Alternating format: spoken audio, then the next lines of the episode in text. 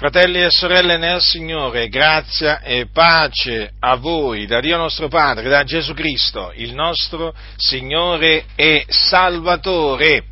Libro degli Atti degli Apostoli, capitolo 18.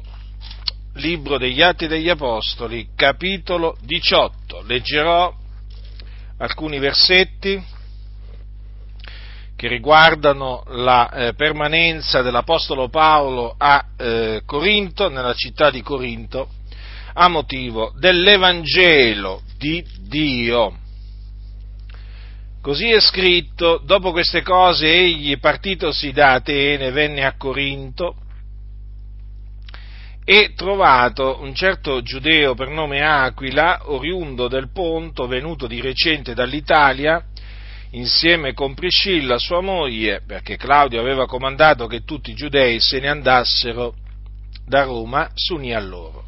E siccome era del medesimo mestiere, dimorava con loro e lavoravano, poiché di mestiere erano fabbricanti di tende. E ogni sabato discorreva nella sinagoga e persuadeva giudei e greci ma quando Sila e Timoteo furono venuti dalla Macedonia, Paolo si diè tutto quanto alla predicazione, testimoniando ai giudei che Gesù era il Cristo.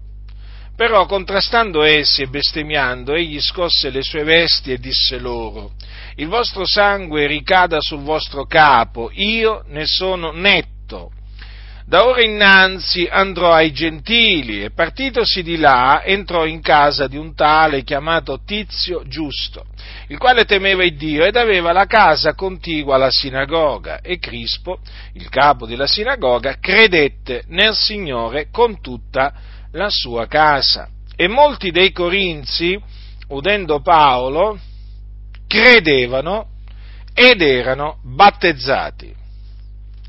E il Signore disse di notte in visione a Paolo, non temere, ma parla e non tacere, perché io sono teco e nessuno metterà le mani su te per farti del male, poiché io ho un grande popolo in questa città.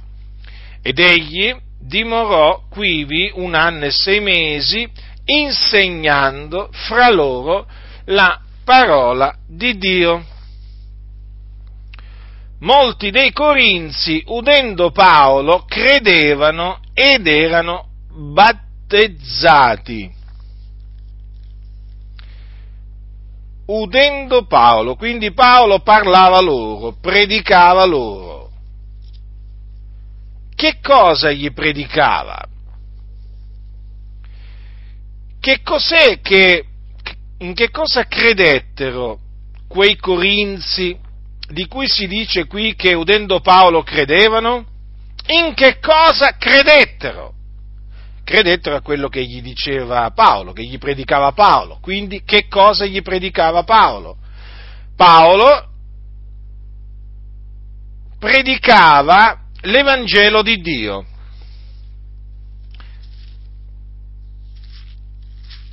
Nella seconda epistola di Paolo ai Corinzi c'è scritto, capitolo 11, seconda Corinzi capitolo 11, dal versetto 7, al versetto 7, Paolo dice, ho io commesso peccato quando abbassando me stesso perché voi foste innalzati, vi ho annunziato l'Evangelo di Dio gratuitamente? Quindi tenete bene a mente questo. L'Apostolo Paolo predicò a Corinto l'Evangelo di Dio.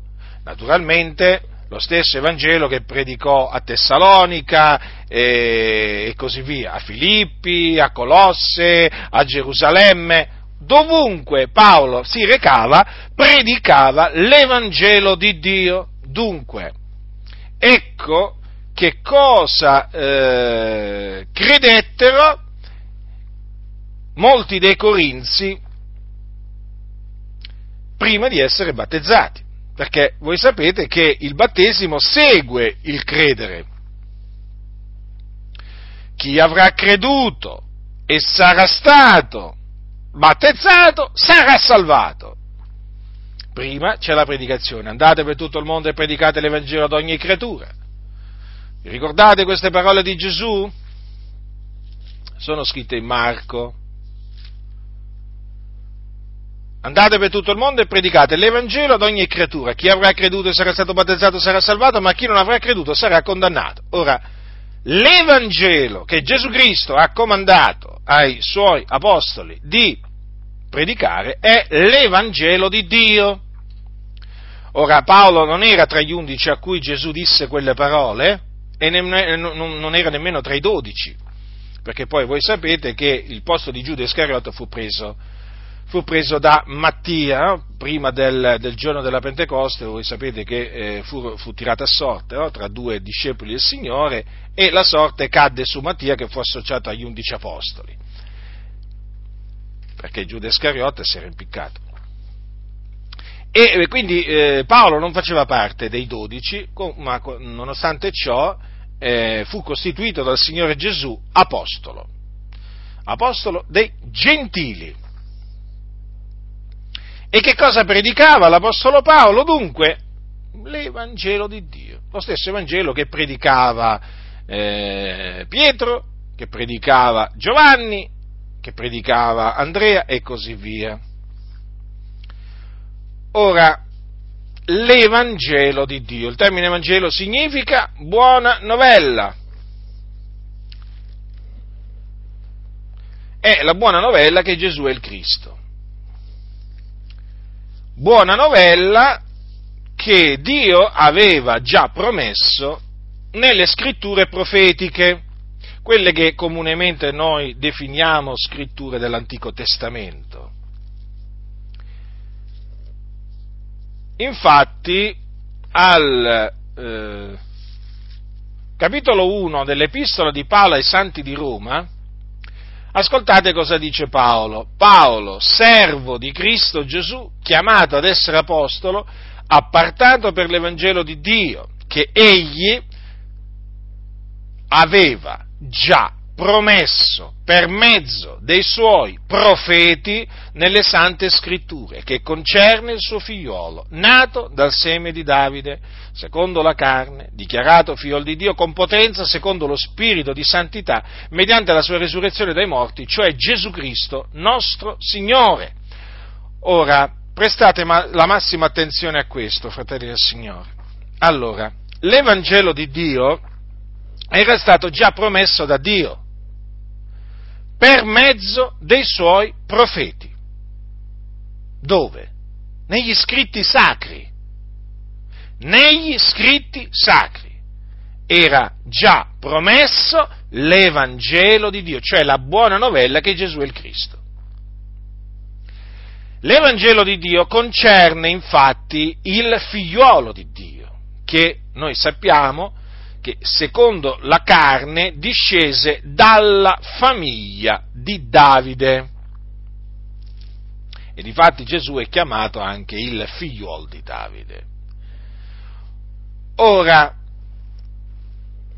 l'Apostolo dunque era stato appartato per l'Evangelo di Dio e vi ricordo che lui era stato appartato sin dal seno di sua madre ma quando il Dio che mi aveva appartato fin dal seno di mia madre e mi ha chiamato mediante la sua grazia, si compiacque di rivelare in me il suo figliuolo. Vi ricordate queste parole di Paolo? Le scrisse ai santi della Galazia. Quindi appartato per l'Evangelo di Dio sin dal seno di sua madre. Eppure noi sappiamo che eh, Saulo da Tarso perseguitò a morte la Chiesa di Dio, fece imprigionare tanti santi, eh? quando venivano messi a morte lui dava il voto. Vi ricordate per esempio quando fu, eh, eh, fu lapidato Stefano? Stefano, vi ricordo, fu lapidato dai giudei. E eh, c'è scritto che Saulo era consenziente all'uccisione di lui e ehm, dice anche che devastava la chiesa Saulo, entrando ca- di casa in casa e trattine uomini e donne li metteva in prigione.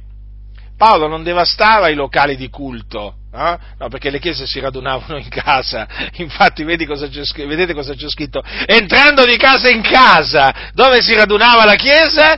In casa ecco dove andava a perseguitare, ecco, ecco, dove andava a prendere i santi, dove li andava a perseguitare, no? nelle case, perché la Chiesa si radunava nelle case, non, non, avevano, non costruivano eh, cattedrali, non costruivano cattedrali, templi, no, no, no, no, assolutamente, si radunavano nelle case.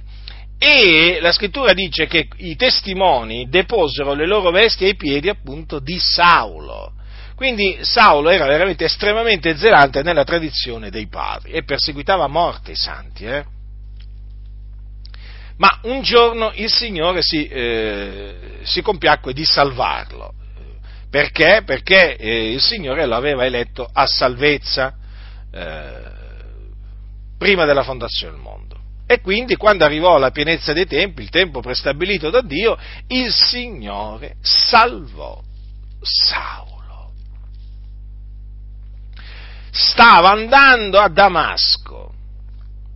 Stava andando a Damasco, ma non è che stava andando a una riunione di evangelizzazione eh, dove qualcuno lo aveva invitato, gli aveva detto Saulo vieni, vieni che, eh, che c'è una, una, riunione di evangelizzazione, vieni a sentire l'Evangelo. No, Saulo stava andando a prendere i santi di quelli che invocavano il nome del Signore Gesù per menarli incatenati a Gerusalemme. Dice, affinché, dice, se ne trovasse di quelli che seguivano la nuova via, uomini e donne, li potesse menare legati a Gerusalemme. Quindi stava andando con delle cattive intenzioni lui a Damasco, ma il Signore su quella strada lo afferrò gli fece forza e lo salvò. Lui chiaramente aveva pensato di fare molte cose contro il nome del Signore Gesù, lui voleva distruggere la fede. Quella era la decisione che lui aveva preso in cuor suo. Ma il Dio adempì la sua decisione che aveva preso su Saulo che era quello di salvarlo. Non dipende né da chi vuole né da chi corre, ma da Dio che fa misericordia. La salvezza di Saulo da Tarso è dipesa dalla volontà di Dio e non dalla volontà di Saulo da Tarso. Non è stato Saulo da Tarso a voler essere salvato, ma è stato il Signore a volerlo salvare. Non è stato Saulo a scegliere Gesù, ma è stato Gesù a scegliere Saulo. Lo dico questo eh, per ricordare agli insensati e agli ignoranti che abbondano nelle comunità evangeliche che Dio fa misericordia a chi vuole. Non fa misericordia a chi vuole essere salvato, no, fa misericordia a chi lui vuole fare misericordia. Infatti il Signore ha detto farò grazia a chi vorrò far grazia. Dunque, quel, quel, quel Saulo da Tarso eh, era stato appartato per l'Evangelo di Dio sin dal seno di sua madre. Dunque, il Dio fece sì che lui perseguitasse la Chiesa eh, fino a un certo punto. Poi, come dire, il Signore disse, fin qui e non oltre, fin qui e non oltre, perché il Signore opera in questa maniera, fa fare, ma fino a un certo punto. Poi dice, fin qui e non oltre, e di fatti da quel giorno Saulo non perseguitò più la Chiesa, da quando il Signore Gesù gli apparve su quella via. Diventò perseguitato, lui cominciò a essere perseguitato. Quindi da persecutore che era stato diventò un perseguitato a motivo dell'Evangelo. Dunque, appartato da, da Dio, naturalmente, fin dal seno di sua madre, per l'Evangelo di Dio, che era stato già promesso da Dio nelle sacre scritture. Questo è l'Evangelo che l'Apostolo predicò a Corinto, nel quale Vangelo credettero molti dei corinzi e dopo aver creduto furono battezzati. Ma andiamo a vedere l'Evangelo di Dio, in che cosa consiste l'Evangelo di Dio che l'Apostolo Paolo era stato chiamato da Dio a predicare e che predicò anche a Corinto. Capitolo 15 di Primo Corinzi. Ecco l'Evangelo di Dio, fratelli. Paolo ricorda ai santi di Corinto l'Evangelo di Dio che lui gli aveva annunziato gratuitamente. Voi sapete che Paolo non metteva in vendita nulla.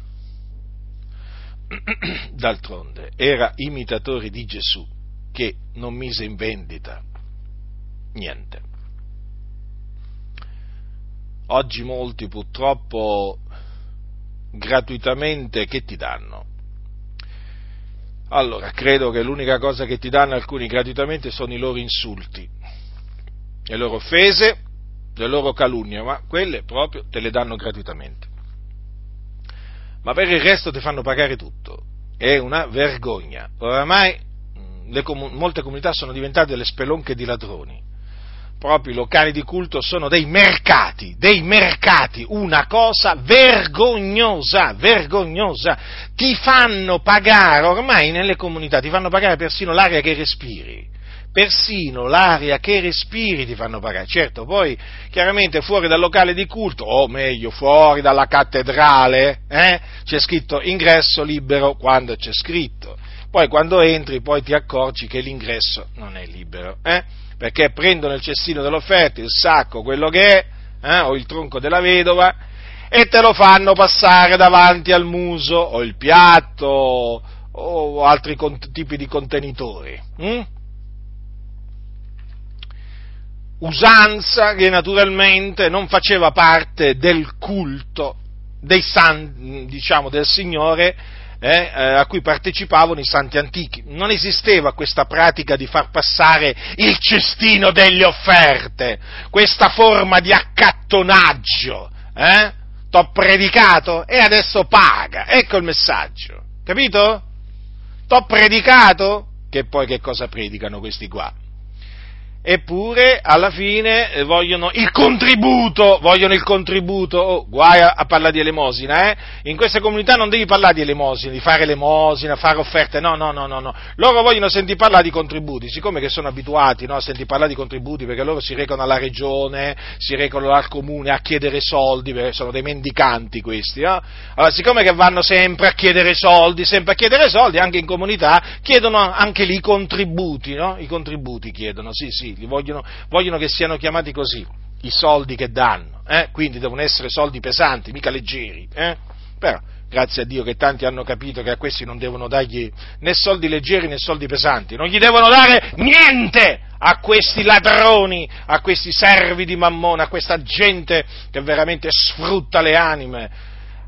Che differenza, che differenza eh, con l'Apostolo Paolo, con l'Apostolo Paolo che loro tanto detestano, perché Paolo dava tutto gratuitamente, predicava l'Evangelo di Dio, lui sì che lo predicava, eh?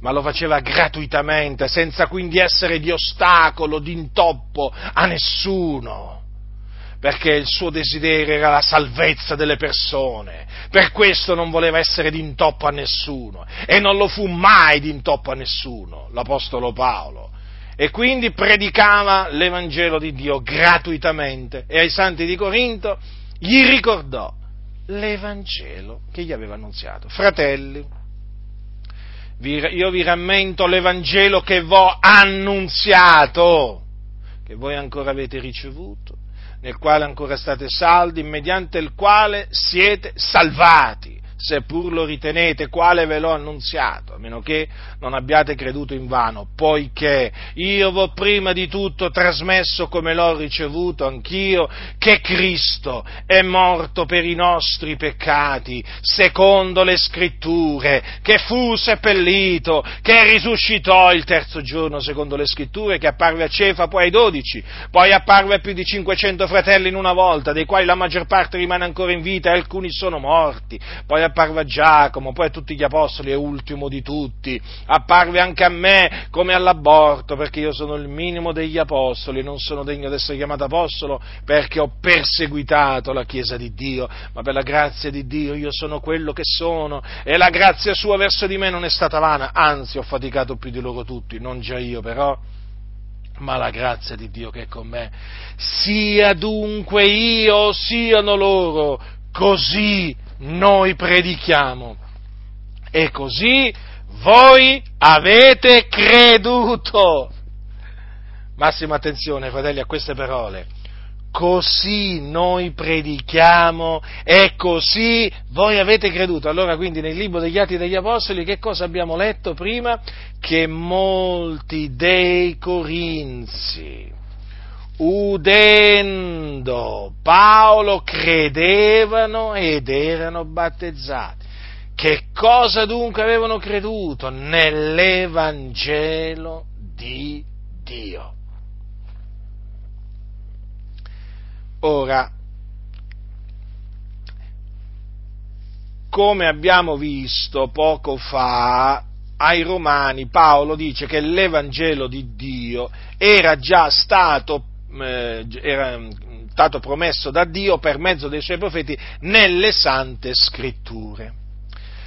Questa è la ragione, fratelli nel Signore, per cui Paolo qui ai santi di Corinto, quando parla loro della morte spiatoria di Gesù Cristo e della sua resurrezione dai morti avvenuta al terzo giorno, usa questa breve frase, secondo le scritture. Già, perché ciò che lui annunziava merito alla morte di Cristo e merito alla sua resurrezione, era già contenuto, cioè meglio, era già stato promesso da Dio per mezzo dei suoi profeti nelle sante scritture, comunque era già contenuto nelle sacre scritture, ovvio.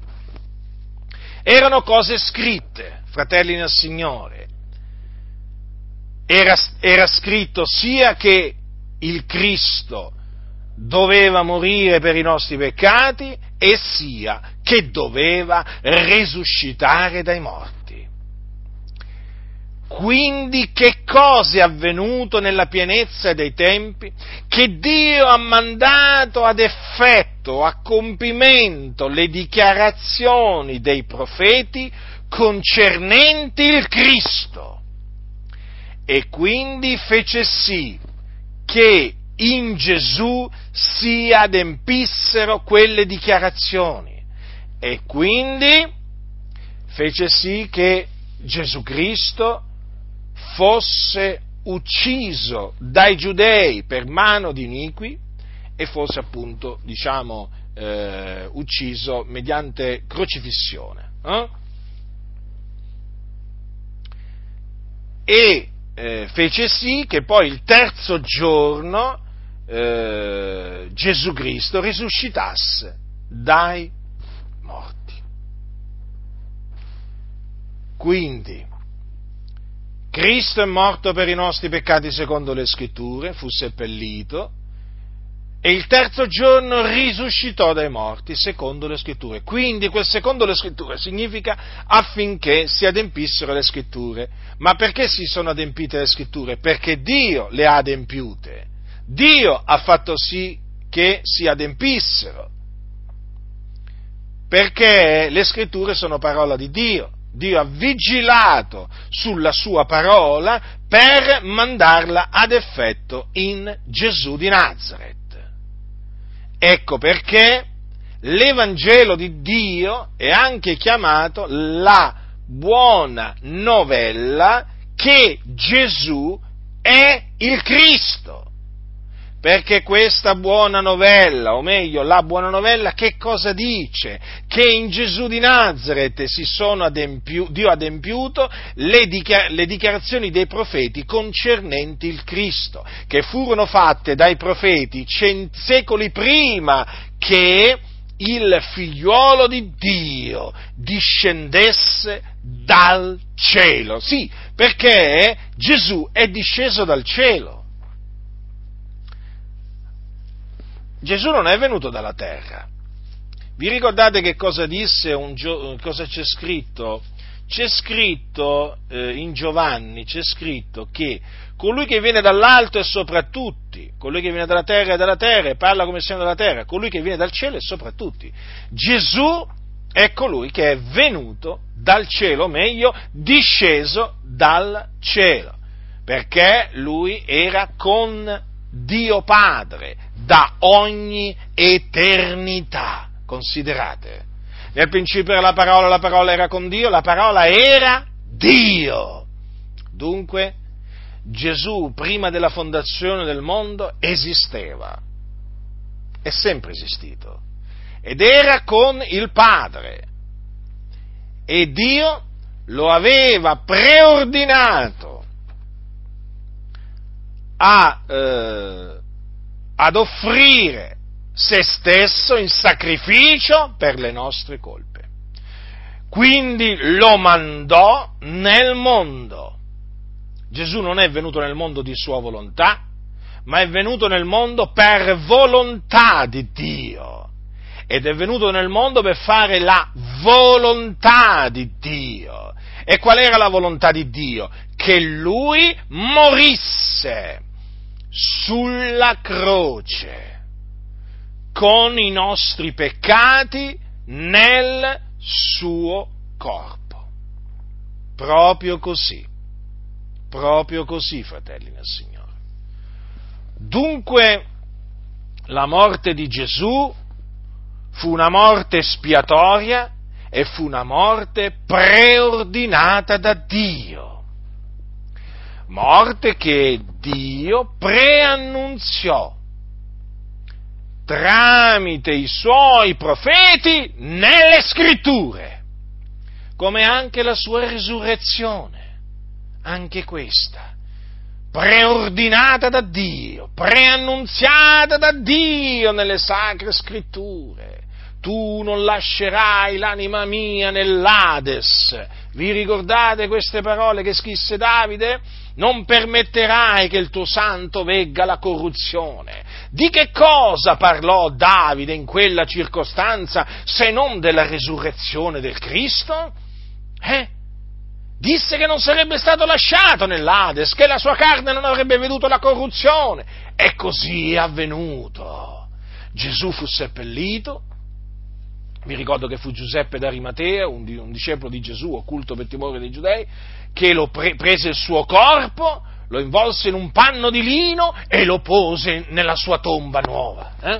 in una tomba dove nessuno ancora era stato posto. Ma il terzo giorno il Dio lo risuscitò dai morti affinché si adempisse quello che aveva detto Davide, che era profeta. Davide aveva detto quelle parole eh, per lo Spirito Santo che era in lui.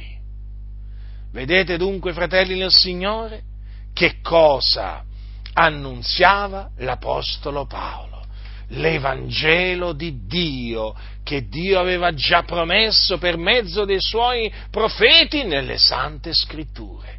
E avete visto in che cosa consiste l'Evangelo di Dio? È chiaro.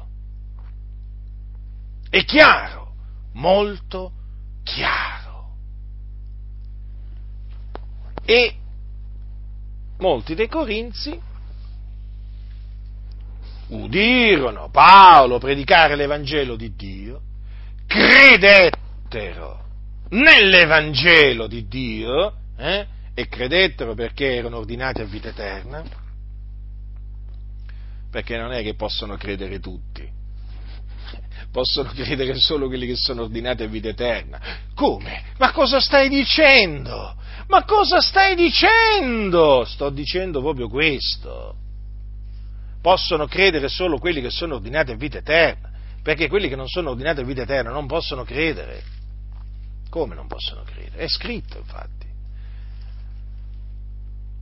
Durante i giorni della carne del figliolo, del figliolo di Dio, allora voi sapete che Gesù fece molti miracoli, eppure molti non credettero in lui, eh, anche dopo aver visto i miracoli. Sebbene avesse fatto tanti miracoli, è scritto questo, eh? Giovanni capitolo 12, in loro presenza pure non credevano in lui affinché si adempisse la parola detta dal profeta Isaia. Signore, chi ha creduto a quel che ci è stato predicato e a chi è stato rivelato il braccio del Signore. Perciò non potevano credere, per la ragione detta ancora di Isaia, egli ha ciecato gli occhi loro e ha indurato i loro cuori affinché non vengano con gli occhi e non intendano col cuore e non si convertono e io non li sani. Avete notato cosa c'è scritto? Non potevano credere, non potevano, non potevano, non potevano. Bisogna gridarlo dai tetti questo non potevano perché alcuni pensano che tutti possono credere. Non è vero, quelli a cui il Signore acceca gli occhi e a cui indura i cuori, eh, non possono credere. Ma quelli a cui il Signore apre il cuore, allora quelli possono credere. Vi ricordate Lidia a, a, a Filippi? Il Signore le aprì il cuore per renderla attenta alle cose dette da Paolo. Avrebbe mai potuto credere Lidia se il Signore non le avesse aperto il cuore? No! E così anche noi. Noi abbiamo creduto nell'Evangelo di Dio perché il Signore ci ha ordinato vita eterna. E quindi ecco perché abbiamo creduto, perché il Signore ci ha aperto il cuore, ci ha aperto il cuore. Eh? Ma come allora non sono stato io che ho aperto il cuore al Signore? No, no, ti è stato detto così, ma quello che è avvenuto è, è un'altra cosa. Eh? Tu hai pensato fino ad ora che avevi aperto il cuore al Signore, non è così, è il Signore che ha aperto il tuo cuore. Allora, molti dei Corinzi udendo Paolo credevano ed erano battezzati. Ora, l'Evangelo di Dio, fratelli del Signore, è potenza di Dio per la salvezza di ognuno che crede. Lo dice Paolo questo, eh? Lo dice Paolo ai santi di Roma, quando gli dice non mi vergogno dell'Evangelo. Ma vi rendete conto cosa ha detto Paolo? Eh? Dice io non mi vergogno dell'Evangelo, perché esso è potenza di Dio per la salvezza di ogni credente, del giudeo prima e poi del greco, poiché in esso la giustizia di Dio è rivelata da fede a fede, secondo che è scritto, ma il giusto vivrà per fede. Allora, fratelli, l'Evangelo di Dio, che poi è chiamato Evangelo, Vangelo, poi anche chiamato Vangelo di Cristo, eh, è sempre lo stesso messaggio. Allora, l'Evangelo di Dio è potenza di Dio per la salvezza di ognuno che crede. Che cosa significa questo?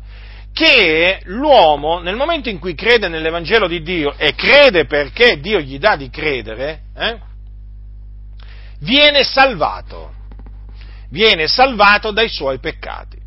Perché il Signore è questo che è venuto a, a fare, no? a salvare il mondo. Da che cosa? Il Signore è venuto a salvare i peccatori. Da che cosa? Dai peccati. È Lui, tu gli porrai nome Gesù, gli disse l'angelo a Giuseppe, perché è lui che salverà il suo popolo dai loro peccati. Dunque, chi crede nell'Evangelo di Dio viene salvato mediante la fede, eh, viene salvato dai suoi peccati. Salvato, giustificato, riconciliato con Dio. Questo avviene mediante la fede. Ora, siccome che avviene mediante la fede, avviene per grazia. Eh? Gli è per grazia che voi siete stati salvati. Vi ricordo, vi ricordo queste parole no, che sono scritte nell'epistola di Paolo ai santi di Efeso. Gli è per grazia che voi siete stati salvati mediante la fede, ciò non viene da voi, il dono di Dio. Dunque, credendo nell'Evangelo di Dio, si viene salvati dai propri peccati. È una salvezza istantanea, eh? nel momento in cui uno crede viene salvato. Vi ricordate che cosa, eh, che cosa mm, eh, risposero gli apostoli a, eh, al, al, carceriere di Filippi? Eh? Quando questi eh, disse Signore che devo fare per essere salvato? Essi risposero credi nel Signore Gesù e sarai salvato tu e la casa tua. Quel credi nel Signore Gesù significa credi nell'Evangelo di Dio, credi che Gesù di Nazareth è il Cristo. Questo significa credi nel Signore Gesù. Mm? Allora, mediante la fede nell'Evangelo di Dio si viene salvati.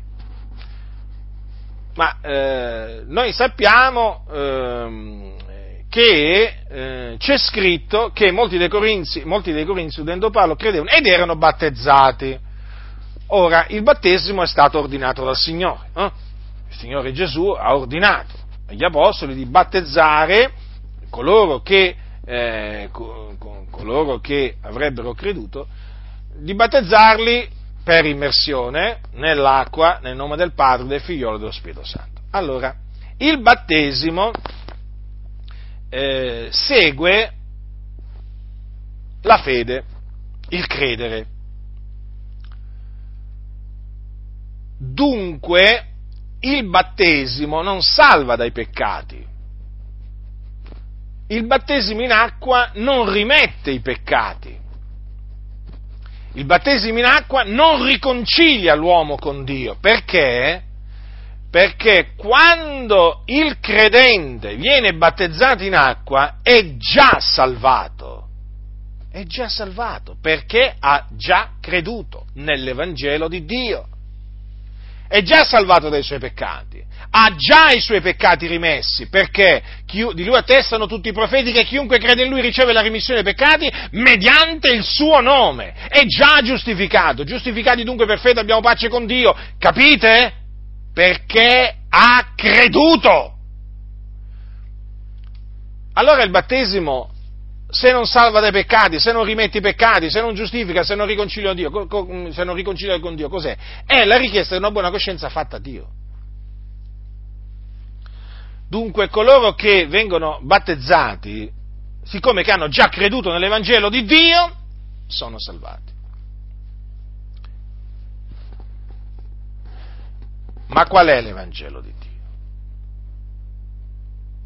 Ecco questa predicazione è in difesa dell'Evangelo di Dio,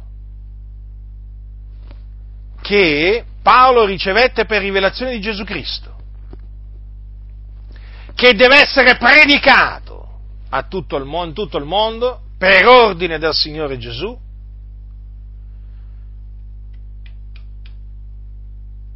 è in difesa dell'Evangelo di Dio. Perché? Perché l'Evangelo di Dio è sotto attacco a distanza di, di molti secoli, l'Evangelo di Dio è ancora sotto attacco.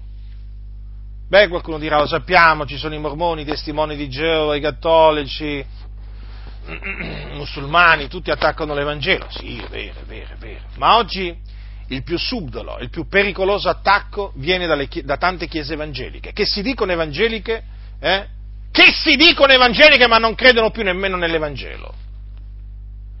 Perché ci sono chiese che richiedono che per, essere, per ricevere il battesimo in acqua una persona non è sufficiente che creda nell'Evangelo di Dio. Sì, avete capito bene. Ci sono chiese per le quali non è sufficiente credere nell'Evangelo di Dio per essere battezzati in acqua e questo è gravissimo. Come direte? Ma allora non si attengono all'esempio degli apostoli? Ma allora non si attengono comanda- al comandamento del Signore Gesù? No, assolutamente, sono chiese ribelli. Hanno aggiunto all'Evangelo altre cose, altre cose, precetti, dottrine. Praticamente tu in queste chiese devi fare un corso battesimale dove ti indottrinano, meglio dire ti fanno il lavaggio del cervello, perché purtroppo ti imbottiscono di dottrine false e tu quelle dottrine le devi accettare se vuoi essere battezzato in acqua. La triste realtà è questa, fratelli del Signore. E questa cosa va denunciata, condannata veramente mm, dai tetti, dai tetti. Non si deve tollerare questa cosa, fratelli, è gravissima. Perché? Per essere battezzati bisogna credere nell'Evangelo di Dio, non nell'Evangelo di Dio e nella decima. La decima. Come la decima? Eh sì, perché ci hanno messo pure la decima nell'Evangelo. E ci hanno messo pure lo statuto nell'Evangelo, il regolamento interno delle loro chiese nell'Evangelo. Sì, perché alla fine praticamente gli dicono, Allora tu vuoi essere battezzato? Allora firma che ti sottometti agli, allo statuto, al regolamento interno delle nostre chiese e quindi a tutti i regolamenti interni delle chiese che naturalmente comprendono il dare la decima. Avete capito quindi? Avete capito perché vi sto dicendo che l'Evangelo è sotto attacco da parte delle chiese evangeliche? Eh? Ma vi rendete conto qua? Ma voi vi rendete conto che cosa sta succedendo? L'Evangelo della gloria del beato Dio eh? Che cosa è diventato per queste chiese? Che cosa è diventato? Un'esca per adescare le persone, eh? farle entrare nella loro organizzazione e poi spremerle come dei limoni, eh? per tirargli fuori più soldi possibili, questi ladri, travestiti da ministri di Cristo, da ministri di giustizia. Ecco che cosa fanno? Usano l'Evangelo, eh, quando lo predicano l'Evangelo, perché spesso predicano proprio un altro Evangelo, ma usa, taluni usano l'Evangelo e poi gli aggiungono, gli aggiungono quello che gli pare a loro. E poi naturalmente quando si presenta un vero credente che dice voglio essere battezzato, e allora gli dicono no, prima devi fare il corso battesimale eh, il corso per il battesimo. E che cosa avviene in questo corso per il battesimo? Che praticamente lo imbottiscono di falsità, di menzogne. Eh, per cui, per cui alla, fine, alla fine quello, per essere battezzato, non deve credere solamente che Cristo è morto per i nostri peccati secondo le scritture che fu seppellito e che il terzo giorno risuscitò dai morti secondo le scritture che apparve ai suoi discepoli. No, non è più sufficiente, deve credere anche che deve dare i soldi per l'opera, soldi pesanti naturalmente, che deve dare la decima per l'opera, naturalmente, no? Poi se, poi se li mangiano tutti loro, capito? Quale per l'opera? capito? Per il loro stomaco quei soldi servono, capito? Ma grazie a Dio che molti non glieli danno più i soldi. Sono contentissimo. Dateli ai poveri, dateli ai bisognosi, ma non a questi ladri. Capite, fratelli nel Signore, che cosa, che cosa sta succedendo qua? Che oramai praticamente l'Evangelo di Dio non è più sufficiente per essere battezzati in acqua. Ecco perché il battesimo viene posticipato di settimane, mesi, talvolta anni, perché li devono indottrinare. E poi sapete cosa gli fanno credere? Che quello è tutto l'Evangelo, e certo! Gli altri non ce l'hanno tutto l'Evangelo, ce l'hanno loro, i ladroni ce l'hanno il tutto l'Evangelo, che è un altro Evangelo, perché nel momento in cui qualcuno ha, richiede che per il battesimo sia necessario credere in altre cose, o diciamo oltre all'Evangelo di Dio, vuol dire che quello non è l'Evangelo di Dio, ma un altro Evangelo. Non fatevi quindi ingannare, non fatevi quindi ingannare, perché quello che predicano queste chiese non è l'Evangelo di Dio, perché infatti battezzano solo se tu hai accettato tutte le loro dottrine. Capite? Vedete la differenza? poi si scoprono no, le, le, le, cose col tempo. Ehm, gli apostoli battezzavano subito. Gli apostoli, l'evangelista Filippo, battezzavano subito. Battezzavano subito. Una volta predicavano l'Evangelo di Dio, poi quelli che credevano perché erano ordinati a vita eterna venivano battezzati. Vi ricordate Filippo? Filippo non era un apostolo, era un evangelista, ma per farvi capire, no? Che fece Filippo? Gli fece il corso battesimale all'eunuco? Ma gli fece il corso battesimale all'eunuco? O gli disse, senti, guarda che però devi dare poi la decima, eh, devi essere generoso nel dare, hai capito? E poi ricordati anche che devi sempre venire alle riunioni di culto, non devi mai abbandonare eh, la casa di Dio. Gli fece questi discorsi? Gli fece questi discorsi? Eh? nel senso che gli, gli, disse, gli, disse, che doveva fare queste cose che doveva credere queste cose per essere battezzato e vi faccio questa domanda. Eh? Dice così, cammin facendo giunsero a una certa acqua e l'eunuco disse ecco dell'acqua che impedisce che io sia battezzato. Oggi, oggi, gli direbbero, beh, sai che impedisce che, che tu sia battezzato? Hai appena creduto. Eh, insomma, ancora non hai ben chiaro tante cose, sai, eh, devi, devi, credere anche che bisogna dare denaro per l'opera di Dio, devi credere questo, quell'altro, quest'altro ancora, eh, sapessi, eh, certo, ci sono delle cose che impediscono che tu sia battezzato, invece no. Sapete Filippo cosa disse? Se tu credi con tutto il cuore è possibile, ma se tu credi in che cosa? Ma se tu credi in che cosa? Nell'Evangelo di Dio che Filippo gli annunziò. E infatti l'eunuco dice comandò che il carro si fermasse e discesero ambedue nell'acqua. Filippo e l'eunuco e Filippo lo battezzò. Eh? Certo, gli aveva parlato del battesimo. Allora gli aveva annunziato Gesù Cristo. Gli aveva parlato del battesimo. Infatti, vedete che l'eunuco da, eh, gli fece la domanda, ecco dell'acqua che impedisce che sia battezzato perché evidentemente Filippo gli aveva parlato del battesimo, della necessità del battesimo, è giusto. Però il requisito per essere battezzati eh, era quello di credere nell'Evangelo di Dio. E infatti, vedete, il battesimo avveniva subito. Invece oggi non avviene subito, perché? Perché praticamente all'Evangelo devono aggiungere altre cose, devono far accettare, devono far accettare ai credenti altre cose che naturalmente per motivi interessati, che naturalmente sono convenienti. Eh?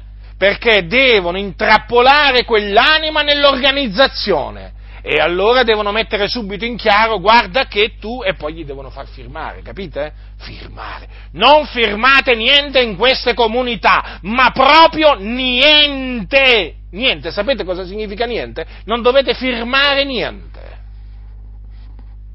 La vostra firma non devono sapere nemmeno come è fatta, praticamente, come la fate.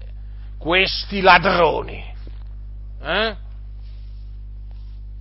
Hanno stravolto l'Evangelo di Dio e poi si presentano dicendo tutto l'Evangelo. Ma quale tutto l'Evangelo? Razza di ipocriti, vipere, serpenti.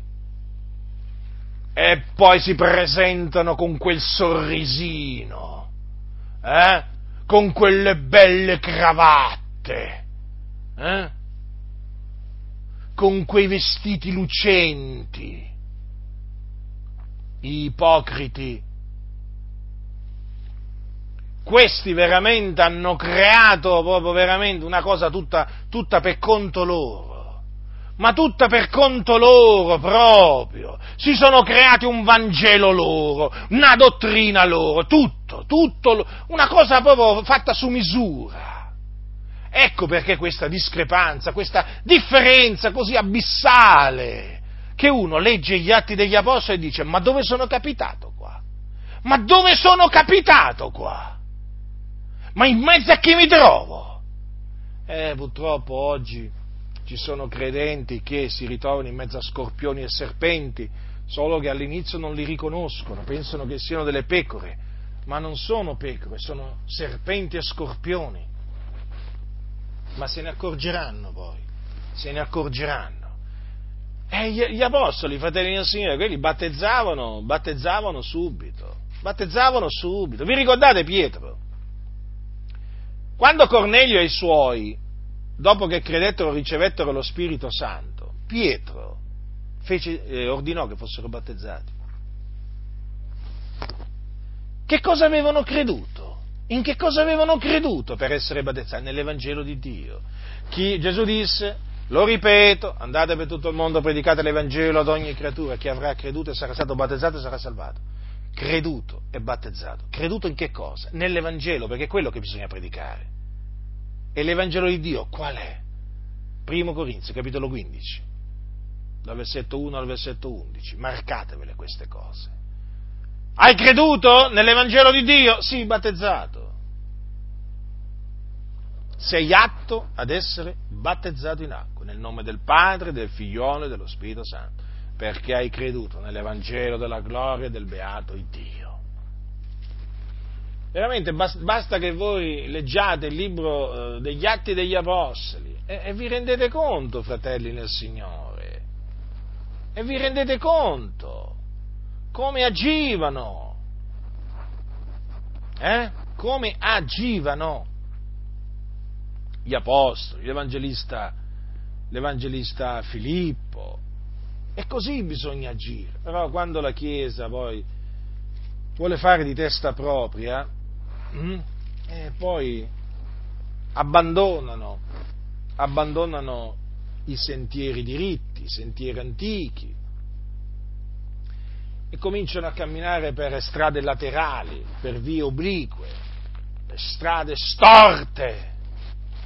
Poi uno legge e dice, ma dove mi trovo? Ma qui non combacia niente. Sì, hai ragione, fratello.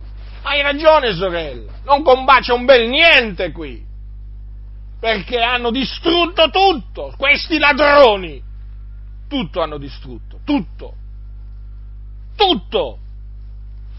Non vai d'accordo su loro, su, su niente perché questi hanno rigettato proprio, hanno rigettato l'Evangelo, la dottrina di Dio, che è la dottrina degli Apostoli, l'hanno rigettata.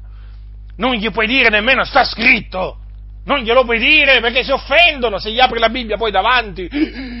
Un insulto. Se tu apri la Bibbia, tu semplice credente, apri la Bibbia davanti a un pastore, eh, quel pastore la prende male, malissimo, è un insulto. È un insulto. Tu non ti devi permettere non ti devi permettere nemmeno di dire sta scritto a un pastore di questi, a uno di questi ladroni.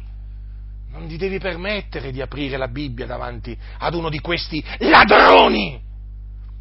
Che poi ti dicono che la Bibbia la devono leggere per forza. Che vuoi? Sono pastore. Vorrei non leggerla, ma devo leggere. Poi c'è quell'altro che dice, sai, io mi annoio a leggere la Bibbia, a me piacciono i romanzi. Leggi, leggi i romanzi e eh, infatti si vede, si vede quanto è addentrato nella parola. Eh? Uh.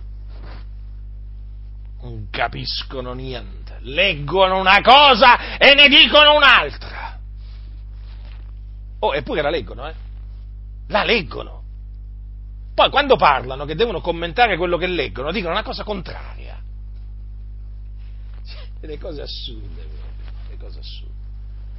E questi sono i cosiddetti ministri dell'Evangelo, eh? anzi del tutto l'Evangelo. Una spelonca di ladroni, di sepolcri imbiancati. E c'hanno i foglietti davanti quando predicano, eh? perché se non ci avessero i foglietti davanti, non vi dico che cosa direbbero. Allora, se già dicono tutte queste menzogne, assurdità, con i foglietti davanti, se voi gli togliete i foglietti davanti, forse preferirebbero non parlare, mi sa. Ma se questi parlano senza foglietti davanti, fratelli nel Signore, guardate, vi posso assicurare che sentireste cose che, che veramente non avete mai sentito, eh? ma cose orribili. Questi non credono a quello che sta scritto, non credono, non credono! Se ci credessero, parlerebbero annunzierebbero quello che sta scritto, ma vanno contro quello che sta scritto perché non credono a quello che sta scritto. È molto semplice il discorso. Io ho creduto perciò ho parlato. In che cosa ho creduto? Nell'Evangelo di Dio. Quindi annuncio l'Evangelo di Dio. Ho creduto nella dottrina degli Apostoli? Certo, e quindi annuncio la dottrina degli Apostoli. Eh? Uno parla di quello in cui crede, e questi qui parlano, in, parlano di ciò in cui credono, e che non è quello che sta scritto. Comprendete? Ma perché quello che sta scritto a loro, fratelli, non, non gli interessa.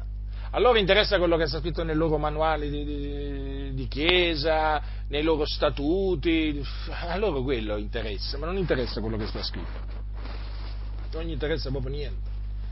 Dunque state molto attenti, vigilate, fratelli nel Signore, perché la situazione è drammatica. Dovete veramente tenere le orecchie ben tese, gli occhi ben aperti eh? Ma veramente, fratelli del Signore, io ve lo continuo a ripetere questo. Guardate, io voglio, faccio sempre l'esempio della Chiesa Cattolica Romana.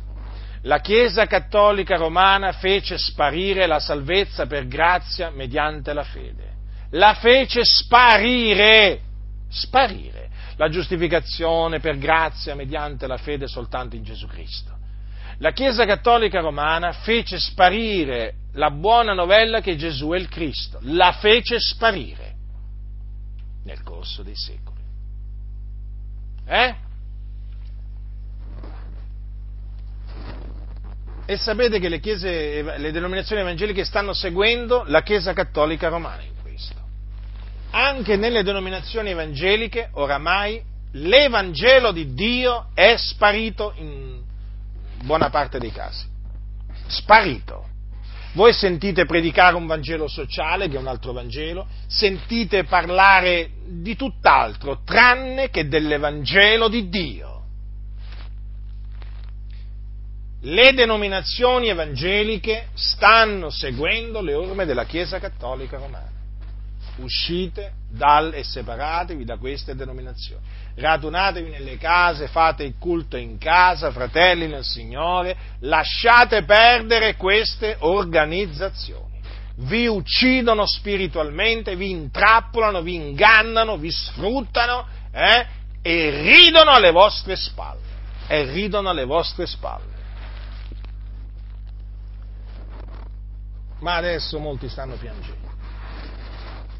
I carnefici stanno piangendo.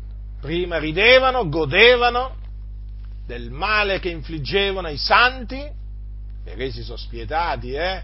Essi distruggono le famiglie, distruggono tutto, tutto questi distruggono. Sono dei distruttori questi, non sono mica collaboratori di Dio. Questi sono dei distruttori, sono dei filistei. Eh? Prima ridevano facendo del male ai santi, adesso piangono e fanno le vittime, perché Dio li sta giudicando, li sta castigando, eh? li sta colpendo con delle malattie, anche con delle malattie incurabili, perché costoro sono empi introdottisi di soppiatto in mezzo alla Chiesa per sovvertire l'Evangelo di Dio e ci sono riusciti purtroppo. Quindi, fratelli santi, Fratelli santi, abbiate davanti, ben impresso, eh, che cos'è l'Evangelo di Dio. Quello va predicato, quello bisogna credere per essere salvati. L'Evangelo di Dio. Eh? Quello bisogna credere per essere battezzati. Non altro, non ci vuole altro eh? per essere salvati dal Signore. Quello bisogna credere. Ma d'altronde, fratelli del Signore, è così è scritto. L'Evangelo è potenza di Dio per la salvezza di ognuno che crede. Guardate, quando io, quando io sono stato salvato dal Signore, ma io cosa ho creduto? Ma io cosa ho creduto? Non sapevo cos'era l'elezione, faccio un esempio, eh. Non sapevo in effetti sul matrimonio che cosa c'era scritto nella Bibbia. Per dire. E così, non sapevo del velo, quale fosse il, il corretto insegnamento sul velo. Eh, potrei, potrei, veramente, eh, potrei veramente farvi un, una lista di cose che in effetti non sapevo. Ma io quando ho creduto, ho creduto in Gesù, che Lui era morto per i nostri peccati, che era risuscitato. Io ho creduto e infatti mi sentii affrancato dal peccato, liberato, perdonato, riconciliato con Dio, mi sentii un figliuolo di Dio. Poi certo, sono cresciuto nella coscienza, eh? ovvio questo. Però questo perché ve lo dico? Per confermarvi quello che dice la scrittura. Ma, fratelli, allora, Cornelio e quelli di casa sua credettero, furono battezzati con lo Spirito Santo e poi immediatamente dopo furono battezzati in acqua. Ma ditemi una cosa, ma quando furono battezzati in acqua, ma che conoscenza potevano avere di tutto il consiglio di Dio? Che conoscenza potevano avere? Avevano creduto nell'Evangelo, poi sono stati ammaestrati, certamente, però questa è la dimostrazione che appunto per essere salvati, vi ricordate che cosa gli disse? Infatti vi ricordo quello che disse eh, l'angelo che apparve a Cornelio, che cosa gli aveva detto a, a, a, a Cornelio, l'angelo appunto che apparve a Cornelio, cosa gli disse a Cornelio? Eh?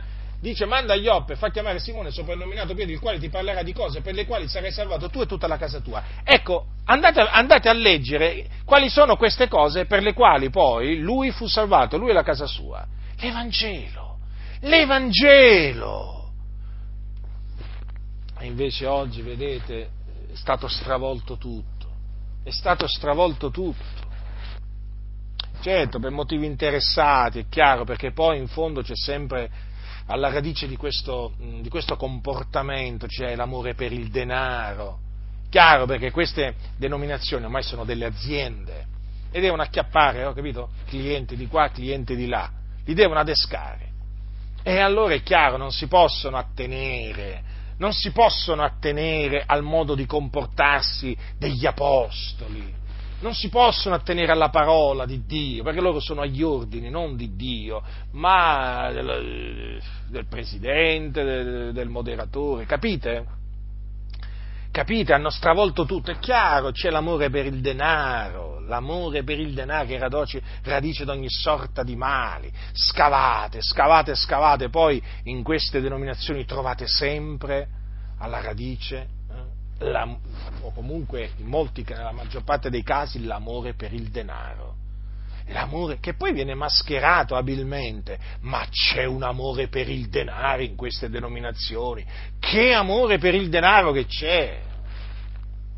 Mm, non l'amore per Dio, l'amore per il denaro. Quindi ecco, prendete anche l'esempio di Cornelio e quei dei suoi. Credettero in quelle cose che gli aveva annunziato Pietro, fu, fu, fu salvato e poi fu eh, battezzato prima con lo Spirito Santo e furono battezzati prima con lo Spirito Santo e poi in acqua. Vedete dunque, è confermato, è l'Evangelo di Dio, potenza di Dio eh, per la salvezza ognuno che crede. Quello è l'Evangelo, fratelli. Poi, una volta che uno ha creduto, deve essere battezzato.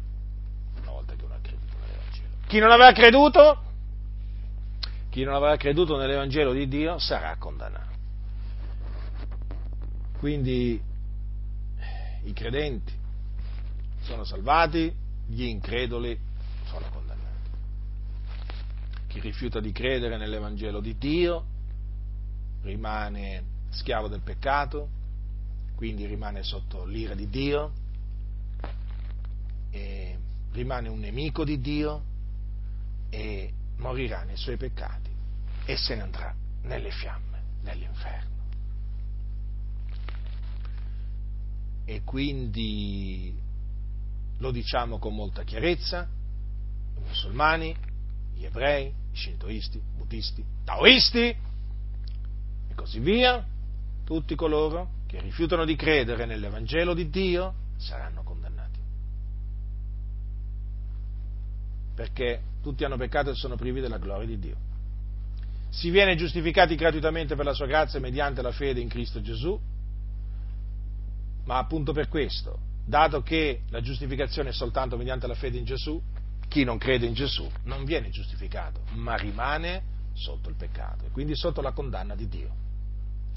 Anche questo va detto con, alt- con, con molta chiarezza quando si annunzia l'Evangelo, perché bisogna dire a quelli che non credono nell'Evangelo di Dio che fine faranno.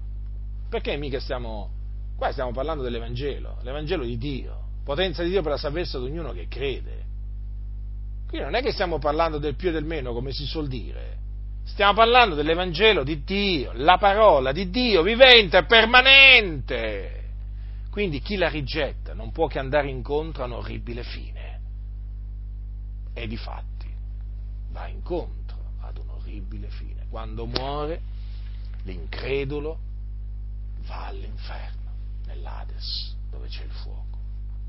Poi nel giorno del giudizio risusciterà, sarà giudicato secondo le sue opere e gettato nello stagno ardente di fuoco e di zolfo, fuoco eterno, dove sarà tormentato dei secoli dei secoli. Quindi è grave rifiutare l'Evangelo di Dio. Eh? L'Evangelo di Dio quindi non è Gesù ti ama, ti accetta così come sei, no, l'Evangelo di Dio è tutt'altro. Cristo è morto per i nostri peccati, secondo le scritture, che fu seppellito, che il terzo giorno risuscitò dai morti, secondo le scritture, che apparve ai suoi discepoli in molti giorni. Questo è l'Evangelo Fratelli nel Signore, veramente date gloria a Dio, ringraziate Dio perché vi ha dato di credere nell'Evangelo di Dio. Pensate, è chiamato l'Evangelo della gloria del beati Dio, perché mediante l'Evangelo di Dio siamo stati chiamati all'eterna gloria di Dio in Cristo Gesù. Un messaggio meraviglioso, un messaggio glorioso un messaggio potente, un messaggio unico. Un messaggio che va difeso, quindi non solo predicato, ma anche difeso perché è sotto attacco. È sotto attacco. D'altronde, voi pensate che il diavolo non lo sa che cos'è l'Evangelo di Dio? Lo sa, lo sa, lo sa molto bene. E proprio perché lo sa molto bene che cerca di sfigurarlo, di sovvertirlo, di annullarlo, eh? di non farlo predicare. Quindi avanti, di un solo cuore, di un stesso animo, avanti nella fede nell'Evangelo di Dio, fino alla fine. Ritenete l'Evangelo di Dio così come l'avete ricevuto, ritenetelo fino alla fine, perché questa è la volontà di Dio. State saldi nell'Evangelo di Dio e non tollerate alcuna modifica all'Evangelo di Dio, alcuna, alcuna eh, alcun, qualsiasi cambiamento che qualcuno vuole fare all'Evangelo di Dio, non lo tollerate, non lo dovete tollerare, rigettate qualsiasi eh, modifica che qualcuno vuole fare eh, all'Evangelo di Dio, come se l'Evangelo di Dio avesse bisogno di una modifica. Eh? State molto attenti perché le modifiche fatte all'Evangelo di Dio sono sovvertimenti. Eh? L'Evangelo di Dio che salva è quello qua, quello che vi ho annunziato io. Eh? Se vi presentano un altro Evangelo, quello non può salvare, anzi vi mette in guardia, come vi mise come, come ci ha messo in guardia l'Apostolo Paolo ai santi della Galazia. Quando anche noi, quando anche un angelo dal cielo vi annunziasse un Vangelo diverso da quello che vi abbiamo annunziato, sia egli anatema. Come l'abbiamo, come l'abbiamo detto prima d'ora, torno a ripeterlo anche adesso, se alcuno vi annunzia un Vangelo diverso da quello che avete ricevuto, sia anatema. Allora voi direte, ma allora questi che hanno hanno sovvertito l'Evangelo di Dio, che hanno aggiunto all'Evangelo di Dio altre cose, sono anatema, sì, sì, sì, sì, esattamente. Ma infatti non lo vedete che sono maledetti? Ma non lo vedete che non sono persone benedette? Eh? Ma non lo vedete? Io lo vedo, e non solo io. È tremendo, è tremendo, fratelli. Guardate che coloro che hanno modificato l'Evangelo sono sotto l'ira di Dio. Guardate che Dio è un fuoco consumante, è un vendicatore. Eh? Chi si mette contro l'Evangelo di Dio si mette contro Dio. Chi lo sovverte, fratelli nel Signore, si mette contro Dio. Quindi state saldi, eh? Continuate a lottare per la fede per la fede, per questa fede preziosa che abbiamo ricevuto da Dio in Cristo Gesù. La fede nel figliuolo di Dio, che è morto per i nostri peccati, secondo le scritture, che fu seppellito, che risuscitò dai morti, secondo le scritture, che apparve ai suoi discepoli per molti giorni. Dopodiché fu assunto in cielo alla destra di Dio, dove angeli, principati e potenze gli sono sottoposti e dove intercede per noi. La grazia del Signore nostro Gesù Cristo sia con tutti coloro che lo amano con purità incorrotta.